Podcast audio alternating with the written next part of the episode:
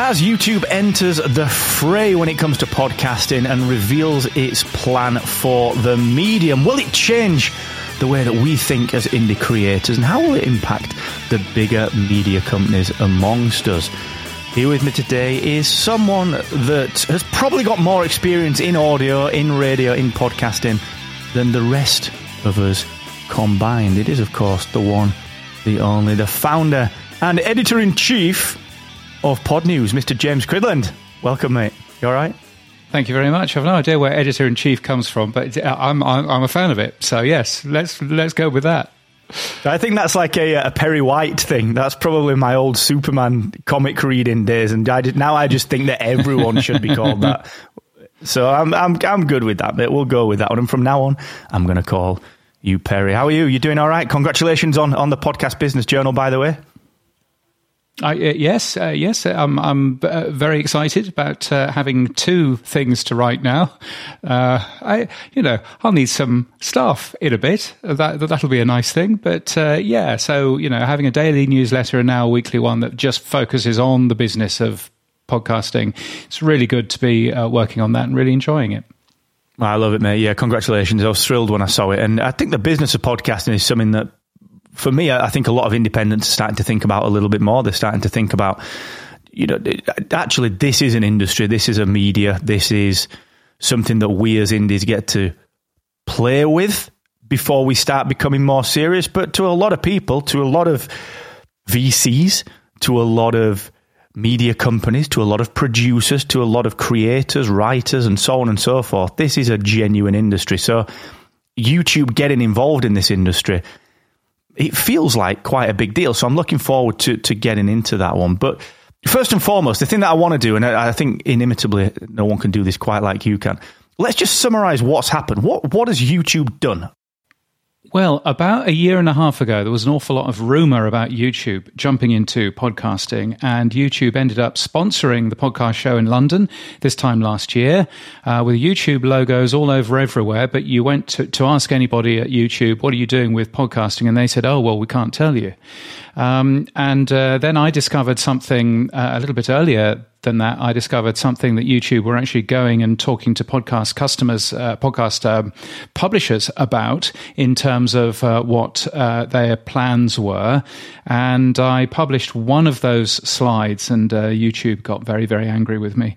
Um, so clearly, this has been something that they've been planning for a while. So what they've basically done now is that, I mean, for many years, people with podcasts have been uploading them to YouTube. You know, this very podcast has been uploaded to YouTube um, in the past as well.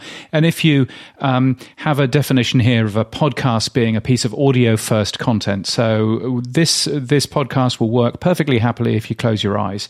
That's absolutely fine. Joe Rogan, when he was on YouTube, was a podcast. So, what YouTube has now done is that they have launched something that they call podcasts, which is a way to get these properly marked as podcasts on the YouTube platform.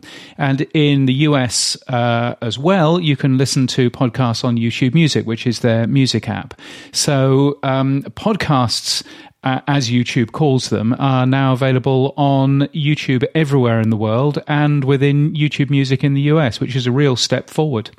That's number one, really interesting from a functionality perspective. But number two, I think it's interesting because that definition to me of podcast has subtly shifted, whether we like it or not. Audio first content, of course. We've got the argument about delivery via RSS.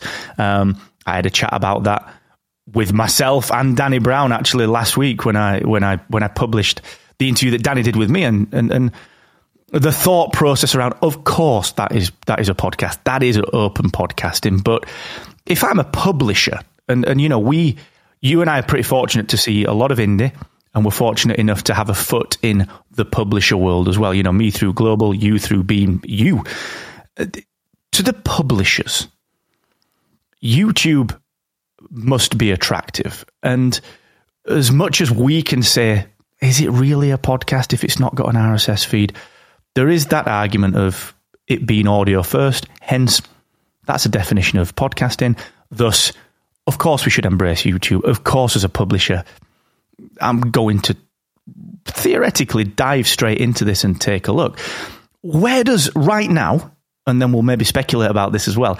But where does RSS sit when it comes to YouTube? And the first and most pressing question is do they accept RSS feeds? No, they do not accept RSS feeds. Not yet. What they have said, and what they've been pretty consistent in saying in the last uh, one and a half years, is that they are going to be looking at RSS and they are looking at the possibility of automatically ingesting people's podcasts using RSS. But right now, if you want to get your podcast onto YouTube, then you upload it using YouTube's systems, the same system that anybody would use to upload uh, a video uh, to there. Now, many podcast hosts are also allowing you to upload your shows directly to YouTube through their own systems. So I know that Libsyn does that. Uh, I know that there's a bunch of other podcast uh, companies who are working on that right now. Um, and that's and that's very exciting. Or you can use tools like Headliner. Uh, I use Zapier to um, to upload, and those are, are good too. But uh, at the end of the day, it doesn't use RSS yet. Um, it uses um, direct uploads onto YouTube, and what that also means, of course, is for analytics you won't get analytics in your Captivate dashboard unless uh, Captivate have written a magic piece of code to go and talk to YouTube. You won't get, uh, you know, in any typical podcast host, certainly you won't get any of those uh, stats in there um, because, again, it's not using RSS, it's not downloading it from your podcast host. So actually, you know, in terms of in terms of YouTube, it is its own space, um, but it's as you say, uh, it's a really important space. I mean, you know, it's a very large. Um, content uh, platform.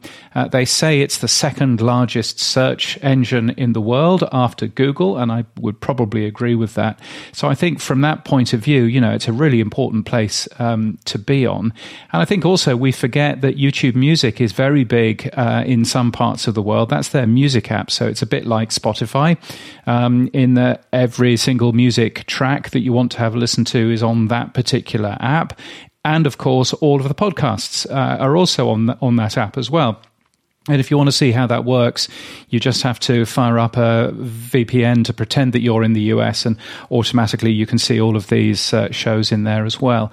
And I think that's really exciting because that probably enables podcast publishers to reach new audiences th- than they've ever read, uh, than they've ever reached, you know, in the past. Um, some genres will work better than others, as I'm sure that we'll go on to. But I think, you know, it's it's certainly a really important audience for podcasters to be in front of. To that point, do you do you think that perhaps YouTube long term, and this is completely devil's advocate and completely speculating, but the idea that a publisher, so someone that has got resource, someone that has got potentially a team. So I'm thinking things, uh, things like the Jordan Harbinger show. Jordan does great content, you know, and, and, and it's very well produced. The the flip side of that coin is is the the person sat in the bedroom producing content, you know, that may frankly get enough downloads to really be well monetized, but not be classed in their mind as a media production or anything that requires big levels of grandeur or production levels. It's just good quality audio through a decent microphone.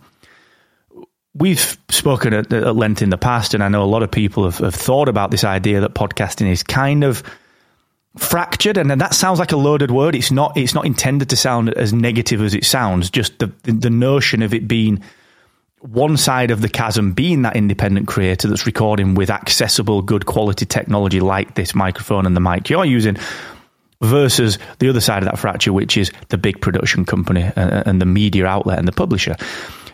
It feels to me certainly that the bigger people who can do good quality content multi camera work, well edited, thoughtful titles, maybe even, you know, we know what it's like to grow YouTube channels, keyword research, description optimization, thumbnail optimization, all the stuff that we've got to do to grow a YouTube channel. It feels like the big publisher will benefit from that. So I suppose two two questions from that.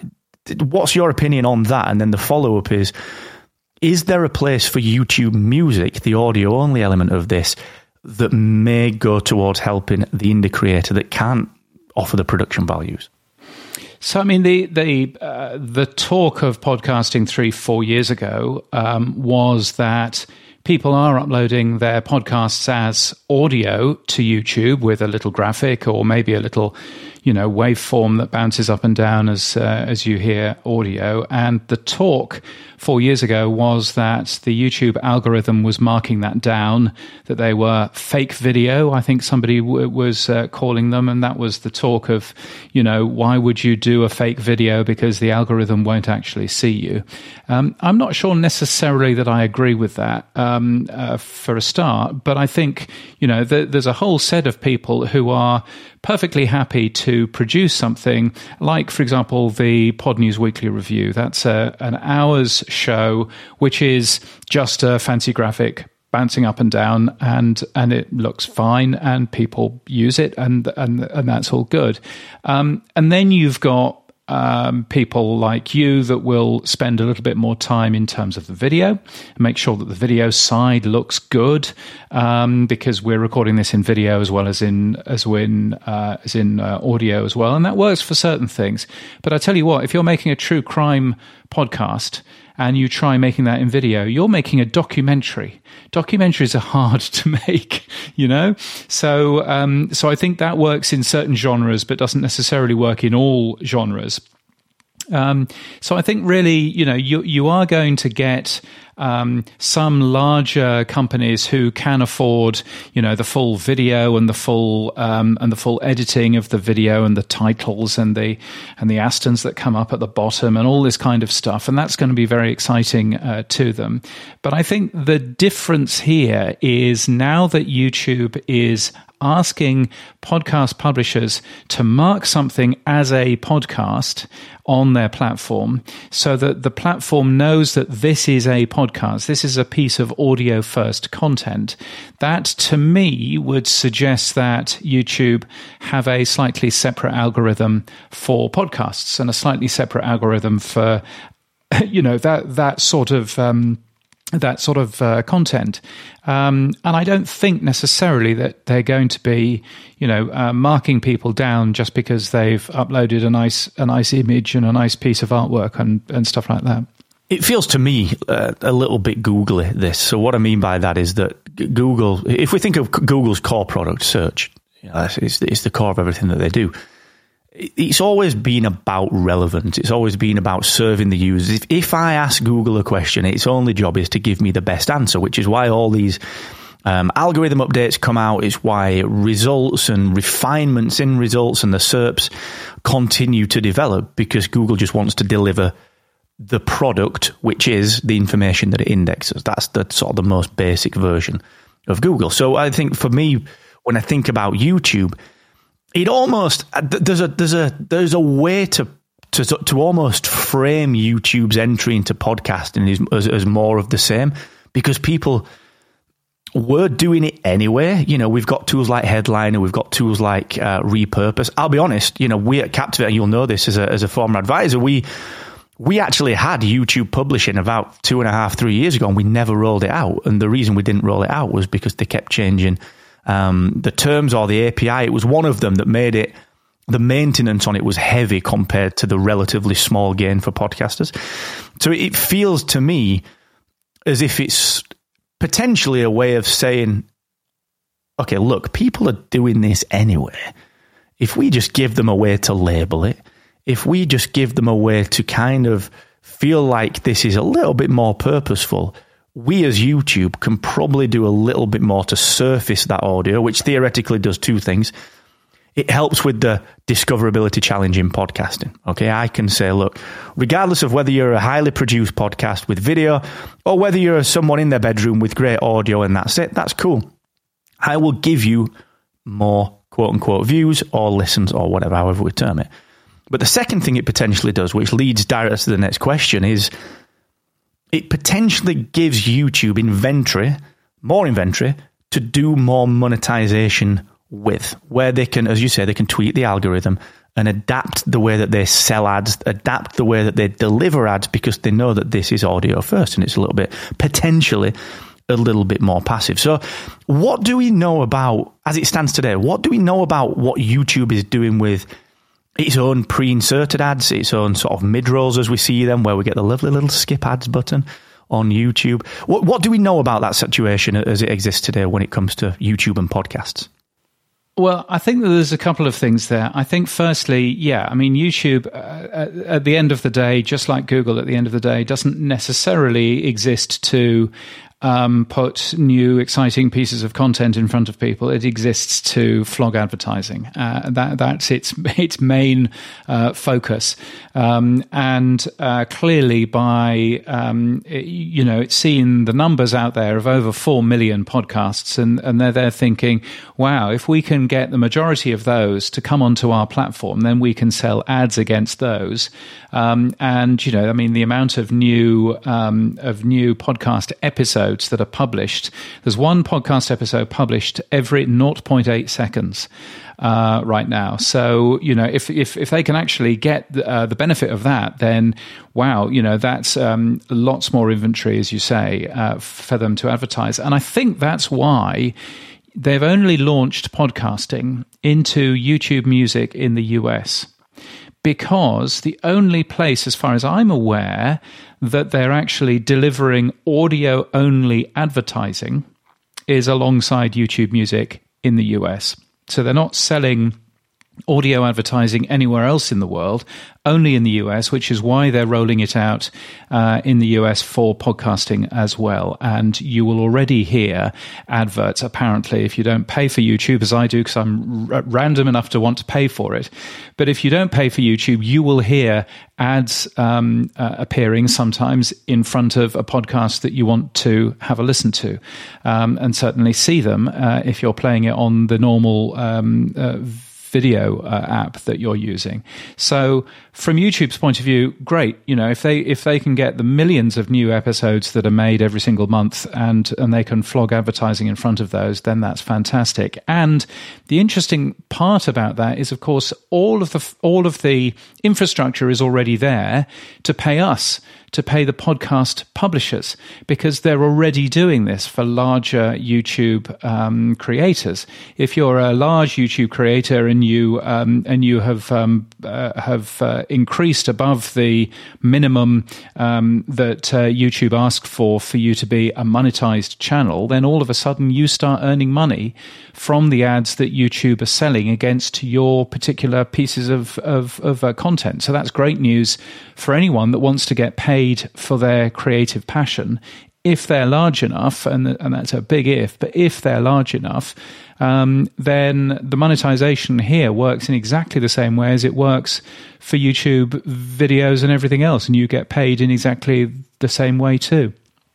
There's a lot to unpack there, and I think that that leads to another couple of interesting questions. But I just need to get to this first. I am also one of the two people in the world that pay for YouTube without the ads. I have a child that loves Bluey and loves Bing, and the adverts are just they just come between her and Bluey dude. So I got to pay for that thing. So maybe we'll start to see a little bit of money coming back our way instead of uh, flowing through just to YouTube. Let, us think about indies for a second. Then let's think about the the the creator. I suppose the hobbyist independent podcaster who thinks to themselves, okay, here's an opportunity to monetize potentially via YouTube if I get big enough. Here's a way for my podcast to be surfaced to more people.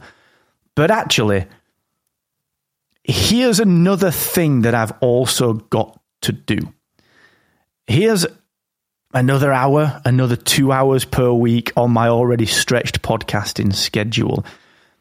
How would you, how would you advise them to get started with this without piling on the pressure? Because there's so many like there's there's almost like two juxtaposed pieces of advice that you see in podcasting which is be everywhere. And that's usually from like the quote unquote entrepreneur crowd which I totally understand. Just be everywhere. And then there's the other side of the coin which is just focus on one place which may be okay your podcast's RSS distribution and grow that into a meaningful channel.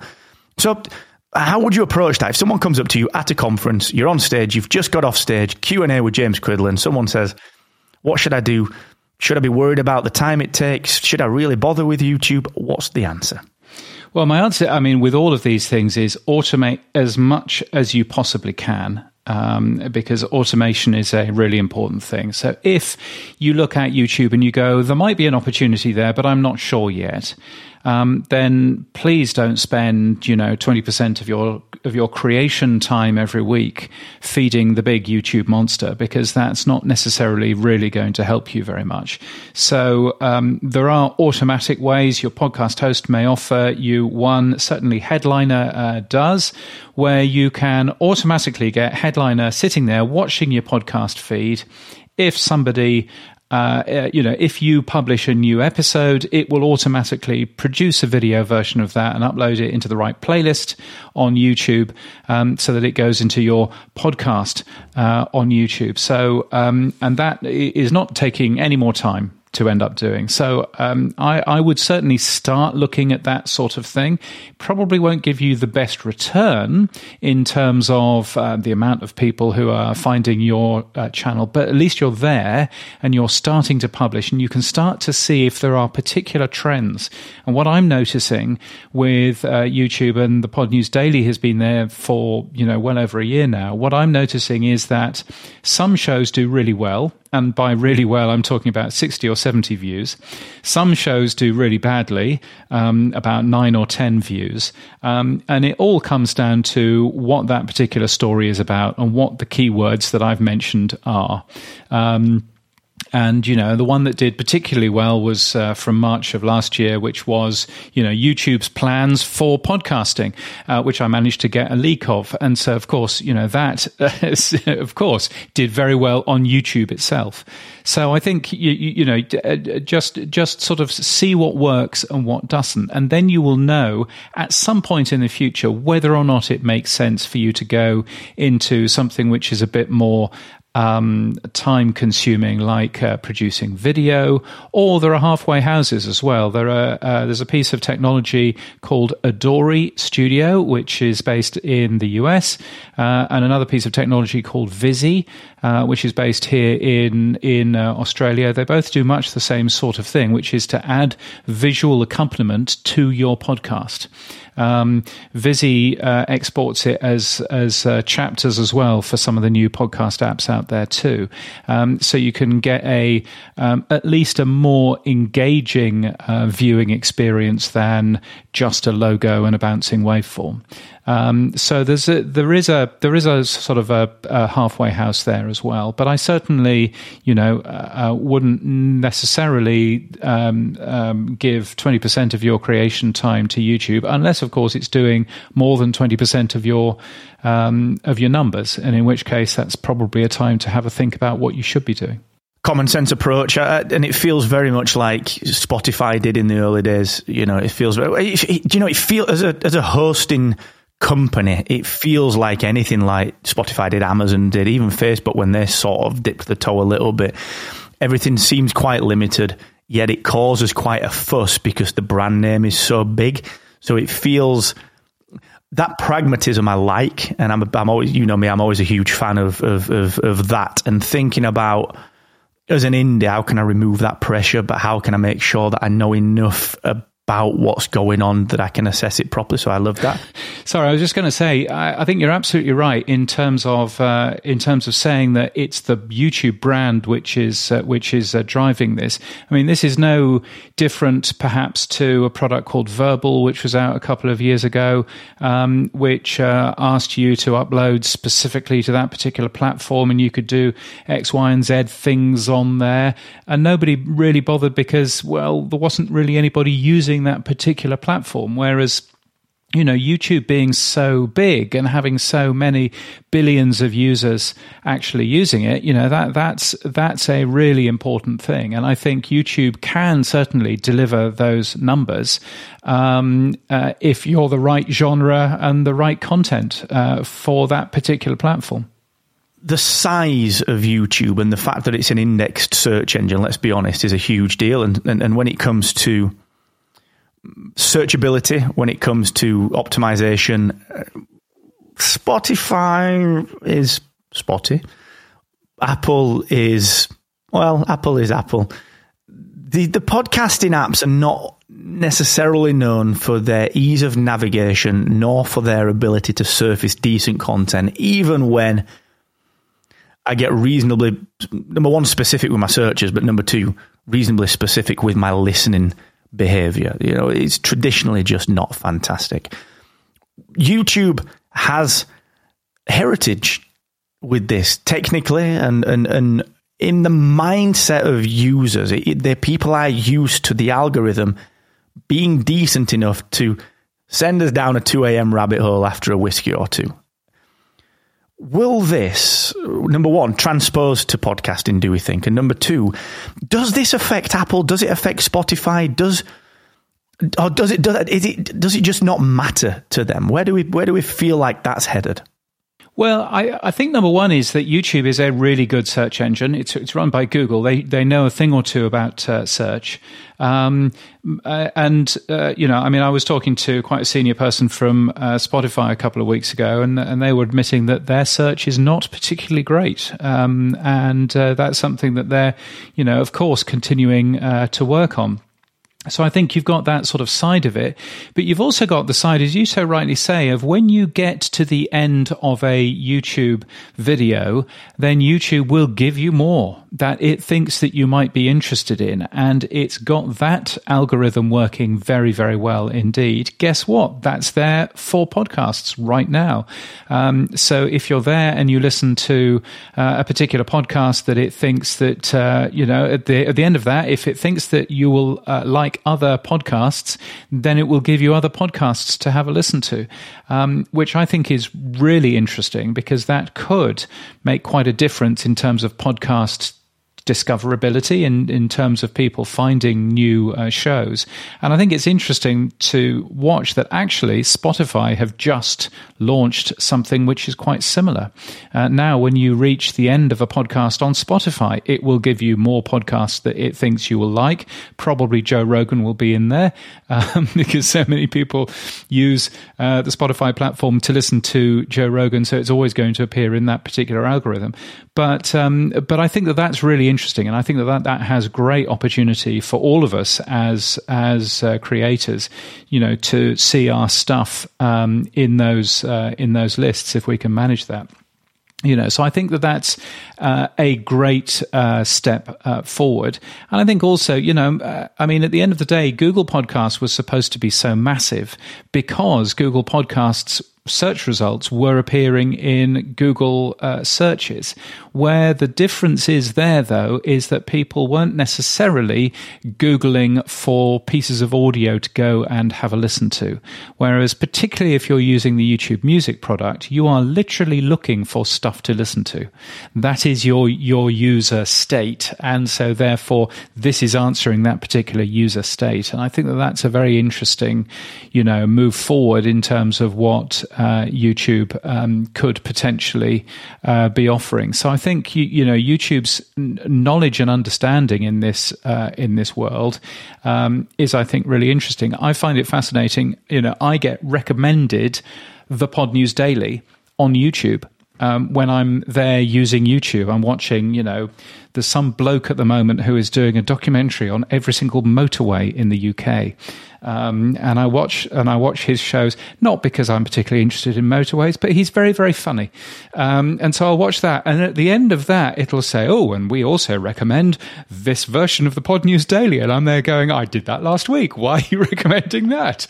So yeah, I think that that that, that could be really really big it's fascinating to see the way that that could impact people, especially when it comes to, from my perspective, discoverability is interesting because the power of YouTube for me, when it comes to the recommendations, is this is really cool content I would have never ever discovered had you as YouTube not recommended it. So that is quite fascinating. And I love the point about I was excited about Google surfacing podcast episodes and I did a little bit of experimenting with that and, and it worked to a degree to, for getting ears and eyes on the content. It did, but you had to do the keyword research. You had to be a little bit savvy with that. However, I think you're absolutely right. You know, podcasts as content versus content that is simply there to answer a question, you know, because that's what we do in Google, isn't it? We just ask questions of Google, and it's a very different type of search. So I'm I'm I'm waiting with bated breath to see what happens. You know, YouTube, of course, is on so many uh, surfaces. They call them in the business. So many devices. You know, it might be on your mobile phone. It's also on your TV. Uh, it's also you know uh, on your laptop. It's it's all over the place. And I think that is something that um, you know certainly uh, things like Apple Podcasts aren't, um, and Google Podcasts aren't, and so I think you know again there are more opportunities there to uh, surface new um, content for you to go and uh, and uh, and and uh, have a listen to. And I think you know it's really interesting watching where people listen to podcasts right now, where they could be listening to podcasts, and see if they can actually increase you know the amount of shows that people have a listen to. I mean, you know, one of the things that I uh, surfaced earlier on in the year at uh, the podcast movement um, show in Las Vegas was um, numbers from uh, Podtrac, which showed the amount of podcasts that a typical Apple podcast listener was listening to versus the amount of podcasts that a typical Spotify user was listening to. And it turns out that um, Apple podcast users are listening to nine times as many episodes as Spotify users. Um, and so anything that Spotify can do to increase the amount of um, shows that their users are listening to will really help them. And the, exactly the same going on here in terms of YouTube as well. The more shows, the more episodes which are being uh, consumed, the more times that YouTube can flog advertising in and around those particular shows. And I think that's really exciting. To build on that, I think the the exciting part from an industry perspective. So if we think about brands looking to enter the space, and you know, we as an industry, frankly, we want to see more money, inevitably and continually more money flowing through the space because everyone does well, including potentially the trickle down to creators. You know, TBC on how that's all going to work, but the notion that relevance plays such a big key. You know, if you think about brands that invest in podcast advertising, whether that is through marketplaces, programmatic, or direct sales, host reads, whatever, the idea is that relevance creates confidence in brands and thus click throughs and, and, and, actions, whatever those actions might be. The idea that YouTube's algorithm is more advanced already and is, as you said, on more surfaces already that's an exciting prospect when it comes to relevance because suddenly as a as a as a as a brand as a as a company that's putting money from my marketing and advertising budget into podcasts I can be much more confident theoretically that I'm going to be matched with a warmer set of people because the algorithm is significantly more advanced. Is there any merit to that? Is that is that just wishful thinking, or is there, is there any merit to that? Yeah, I mean, I think that there's certainly merit to um, advertisers being more comfortable with YouTube in general because advertisers have, um, in many cases, already used it. So they'll understand how the thing works.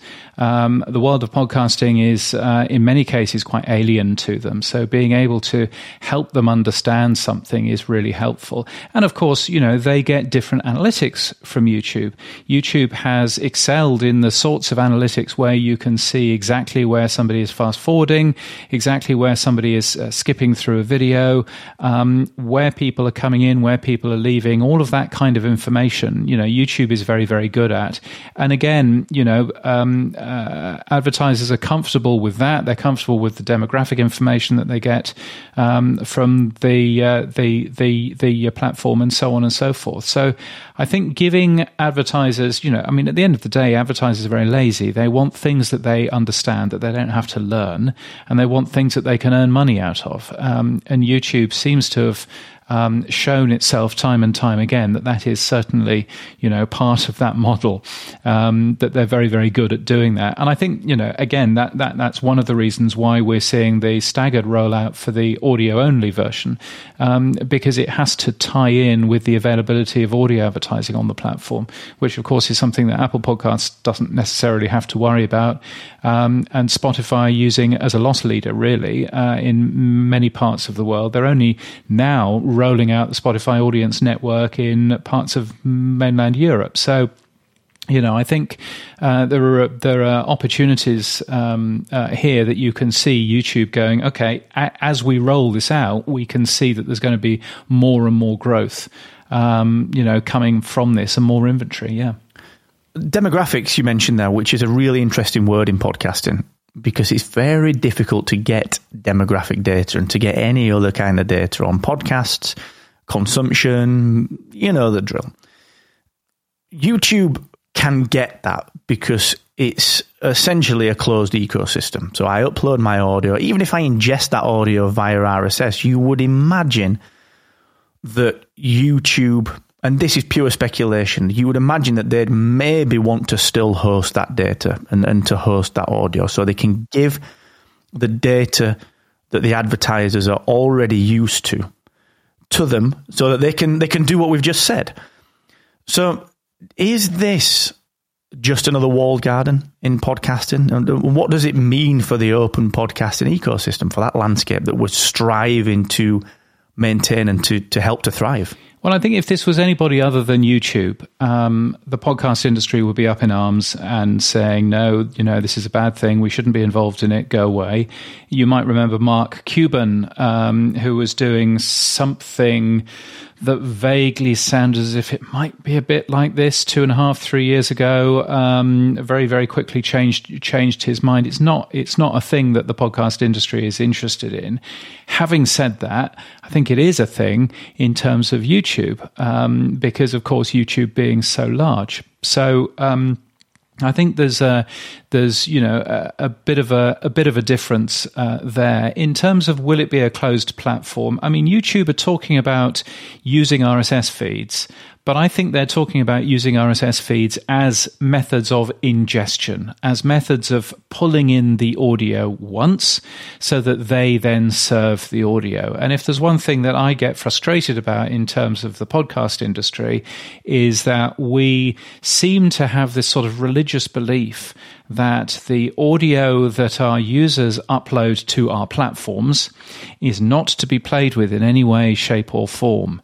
Um, and I think that's a bit of a mistake because actually, what YouTube has shown us is that they will pull in a piece of video, they will make lots of different versions of that video so that it works on any bandwidth, it works on any phone, any device. If you happen to have something which deals with the AV1 video codec, which is a new super great video codec, then great. But if it only deals with, you know, an old version of MPEG 4, well, that's fine because YouTube has a version of that as well. Um, and so I think that YouTube will continue using that. It's one of their uh, strengths, I think. Um, and so we'll continue to see, you know, YouTube's uh, network being used as it is. I mean, apart from anything else, um, my understanding is that YouTube, in many of the large uh, internet um, service uh, providers, they have their own caches actually within there to save the ISPs money in the same way that iPlayer does in the UK, that Hulu does um, in the US, and so on and so forth. So, you know, anything that YouTube does, they get the benefit of, and enabling um, pass through to RSS so that it goes and grabs the initial audio files It's not necessarily, I, I wouldn't have thought, anywhere on uh, YouTube's, um, you know, uh, um, uh, you know, ideas. Uh, I, I, don't think that that's ever going to be uh, a thing that YouTube gets particularly interested in. Which means, of course, that dynamic advertising um, is going to be much harder, if not impossible. And of course, it very dramatically changes how advertising works in the podcast industry. And I don't think the podcast industry necessarily has woken up to that yet. That actually every podcast that you hear on YouTube, you won't necessarily be able to sell, you know, certainly dynamic advertising uh, in. That's going to be really hard. You can probably sell baked in advertising, um, but uh, everybody keeps on talking about uh, dynamic and programmatic advertising, and that just simply won't work on the Google platform unless you buy through Google. Um, so I think there are quite a lot of changes um, to happen there, and I wonder whether or not um, many of the podcast industry in that um, you know in that field has actually properly thought about what that means for their business. I could spend another full episode, and perhaps we will, on that one because I have a lot of thoughts, as you know, about that side of things, and particularly the way that a lot of us in the podcast industry think. Um, uh, because let's be honest, it is now an industry as much as we might want to fight it, but that is probably for another episode. Let's let's wrap up with a quick visit to the Bloomberg article written by Ashley Carman, which it's it's an interesting article because it's a soundbite, it's a short one, and let's let's kind of preface this with the idea that this is early days for YouTube. It's early days for the publishers that have jumped on there.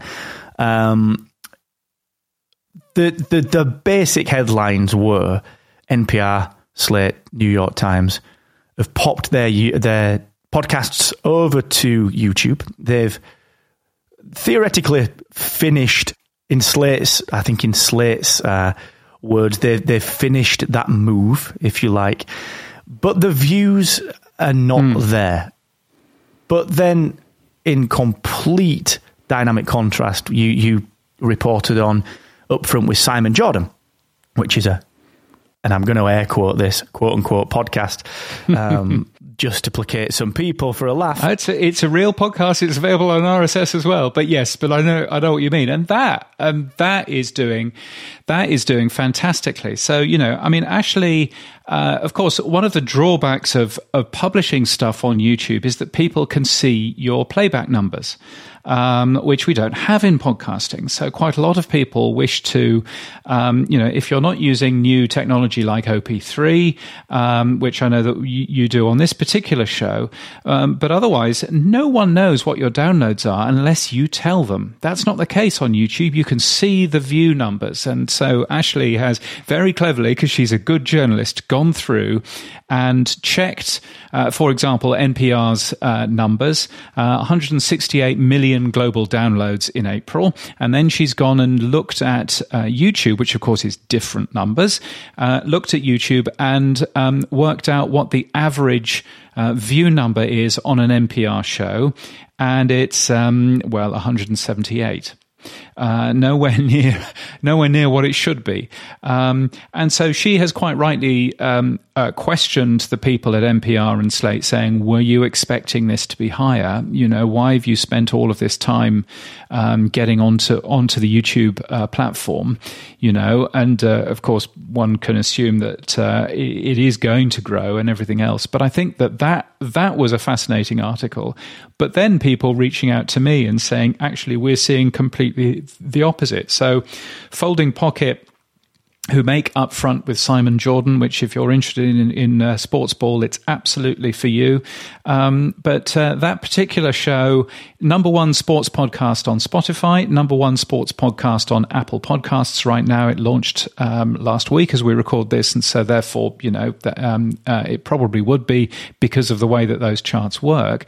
But even so, it's also done more than half a million views on YouTube in less than a week. Um, and that's particularly striking because it's a UK podcast or UK show. Um, and that means that the YouTube music effect isn't there because uh, in the UK, uh, you guys don't have YouTube music uh, with the, the, additional podcasts in there. Um, and I do, I do think that this comes down to just different genres of stuff working on different platforms. Um, I have yet to find a podcast about podcasting that does very well on Spotify. And it occurs to me that all of the podcasts about podcasting that I ever see, and the Podnews Daily is one of those, we, we get n- useless numbers out of uh, Spotify, completely useless, because podcasters are not using Spotify to listen to podcasts. They're using a proper uh, podcast app.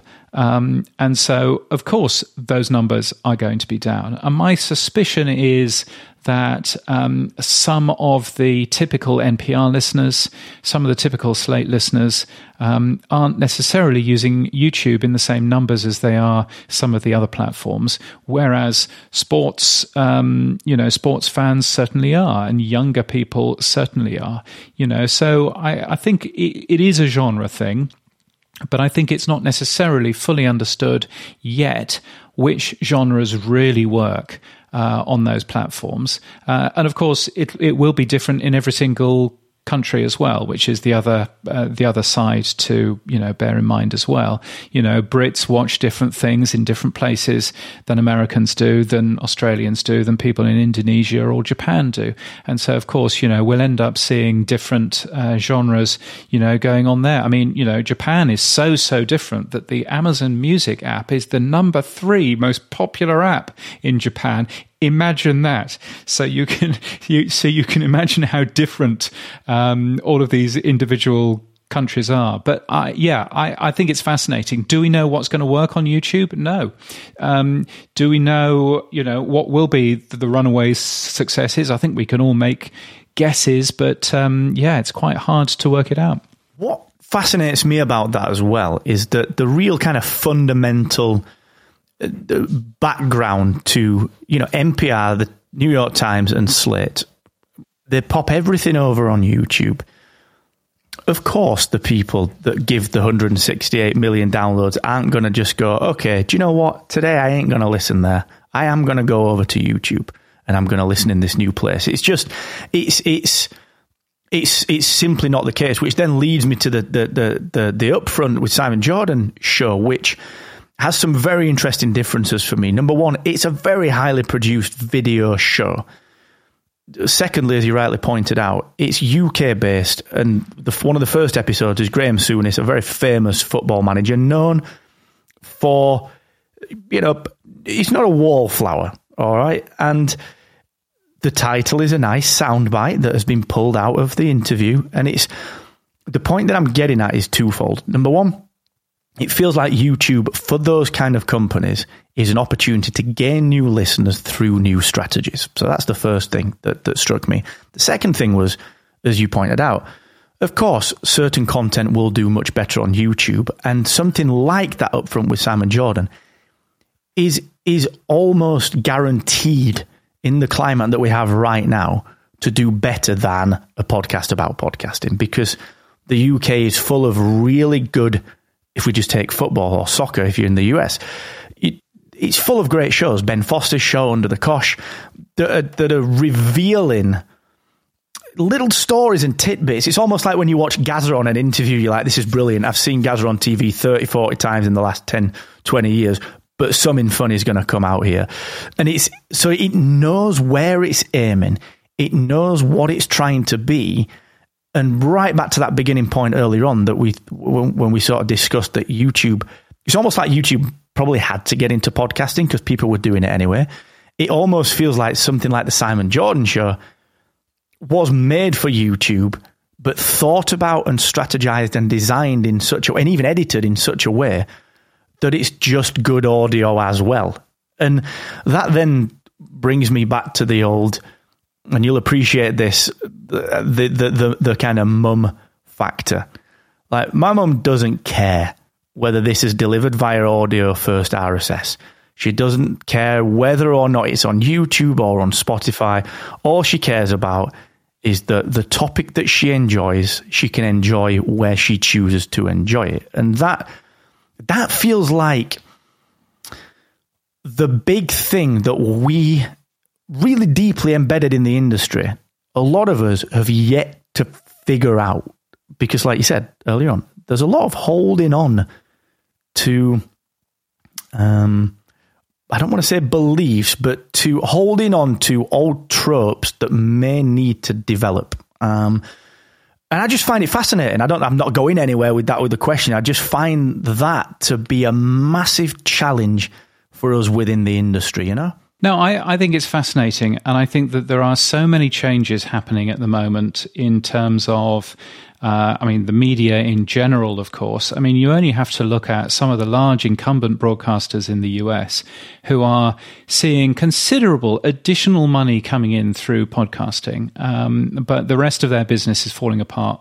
you know, while, while, while they sit there. And it's fascinating watching. It's a very different world in in uh, in uh, Europe, but it's a fascinating watching that happening in the US.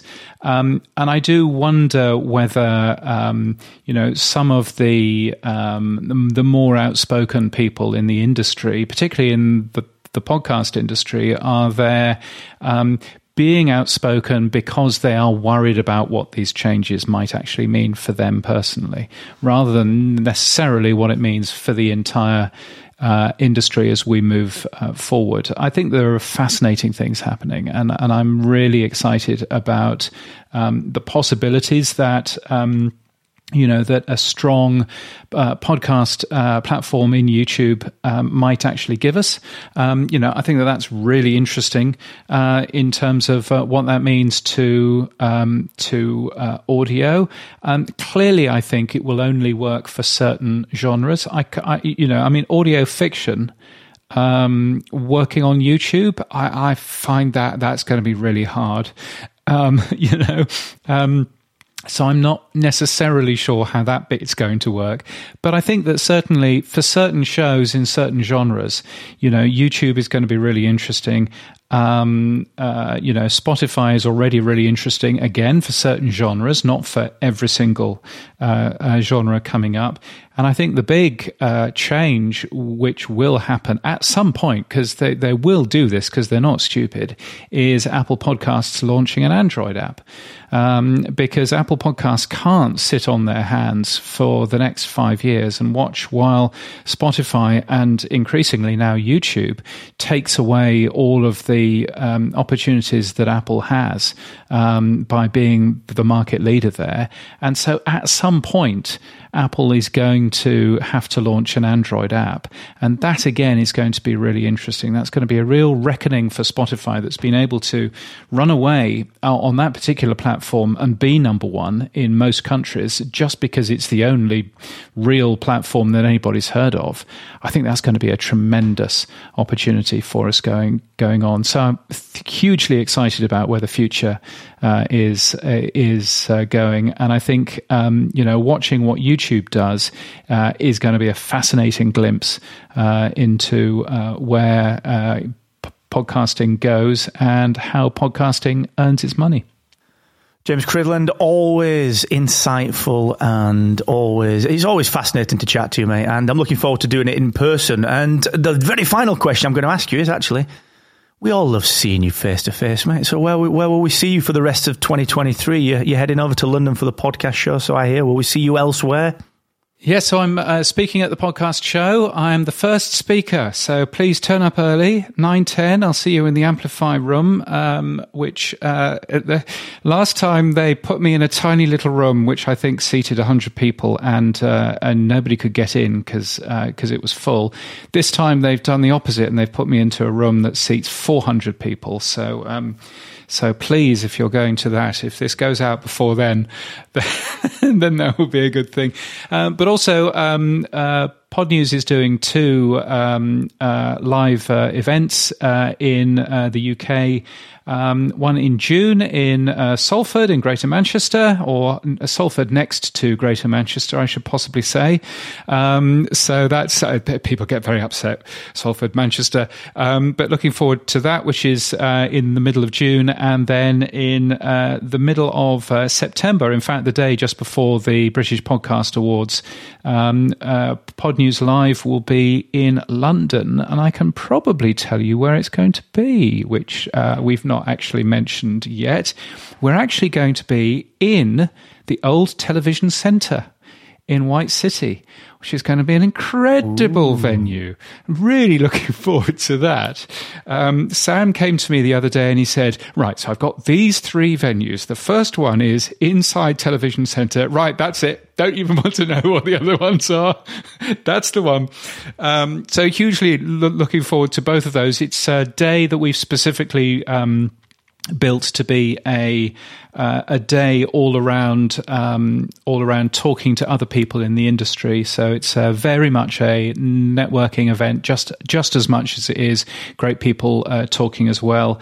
Uh, but uh, podnews.net slash live is where to find out more about those. Thank you very much. Looking forward to being there for both of those. It's it's always great to see you and the great work that you and Sam do. So once more, James Cridland, thank you ever so much, my friend. Thank you.